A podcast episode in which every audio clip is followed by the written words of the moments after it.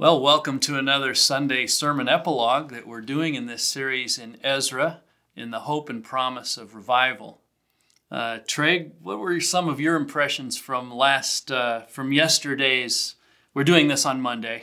yeah. Uh, from yesterday's uh, service and uh, the event at the picnic. Well, the picnic is a wonderful event, isn't it? Yep. Yeah, it's a it's a nice context for us to be together as a church family. Mm-hmm uh, enjoy the fellowship. And the weather yep. was beautiful and all yep. that. Yeah. That's right. Uh, but from the sermon, uh, there yeah. were a couple of things that kind of stood out. Okay. one is that um, uh, the interesting strategy that Satan has to mm. be a deceiver. Yes. In either case, right? So mm-hmm. we can be convinced we, we're something that we're not. Yes. Uh, in either direction. We can be convinced that we're saved when we're not. Yep. Or he can try and convince us that we're not saved when we are. Yes. But his his character really shows there yes. as being a deceiver and accuser. Mm. Yeah. Yes, and that uh, reminds me of uh, a comment from uh, a 19th century guy. What a devil he is, yeah. right? Yeah. Uh, you know, and this is something that I am concerned was concerned about in the message because whenever you talk about things that you can prove that you're not a believer and things that prove that you are, there's going to be people of tender conscience who immediately are going to think, "Oh no, I don't belong to Christ," when in fact they do. And there's other people that are self-satisfied and yeah. even in their pride think that because I have prayed a prayer or walked an aisle or made some profession at some point in my life, I'm good to go and I don't have to worry about that anymore. Mm-hmm. And so that's where I think that little epistle of First John is so helpful. Uh, I felt one of the most moving things to me was Shelley Junn's testimony, where she made reference to that yeah. uh, before she was baptized. Yeah. just the idea of of thinking through these things of mm-hmm. evidences against and for. Mm-hmm.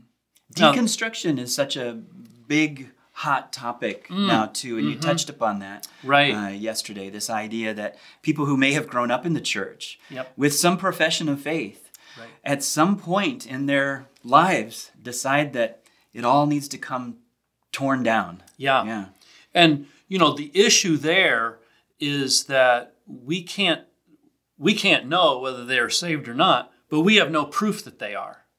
And that's why the First John 2, they went out from us, but they were not of us. For if they had been of us, they would have continued with us. You know, one of the things that's helpful to me, I think, when a person has questions or doubts about their faith, yes. Uh, I think we do people a disservice when we suggest that they're not saved if they have questions. Right. right. It's a reasonable thing. That's to, true. to have questions and to uh, want to be more sure or. Uh, I, do you know what I'm saying? Yes. When, when, we just suggest right off the bat that right. you, you must not be saved. Yes. I also think, on the other side, that we do people a disservice if we're asking them to recall a specific experience. Yeah um, because there are lots of people that aren't Christians that can recall a specific experience. And there are a lot of people who are Christians who don't have a specific experience of praying a prayer or meeting with someone mm-hmm. or what have you. Mm-hmm. And so the this is where the scriptures are so helpful, especially First John, in thinking those things through.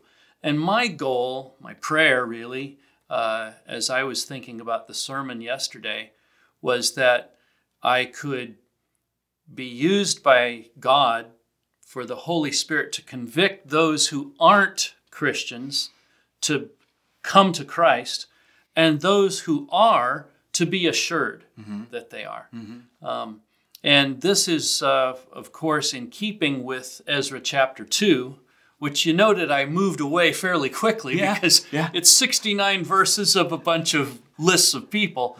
But that section talking about could they prove that they belong to the mm-hmm. family of God really is a relevant question that First John is wanting to answer for believers today. Mm-hmm. So, mm-hmm. yeah. well, hey, I hope you enjoyed this version of uh, the Sunday sermon epilogue. And we'll be doing that each Sunday through this series in Ezra. And we'll be looking forward to more as we go along now this coming Sunday to Ezra chapter 3. I'd encourage you to read the chapter ahead of time uh, before the message so that you'll have your heart kind of tuned to some of the themes in the chapter. Until then, bye for now.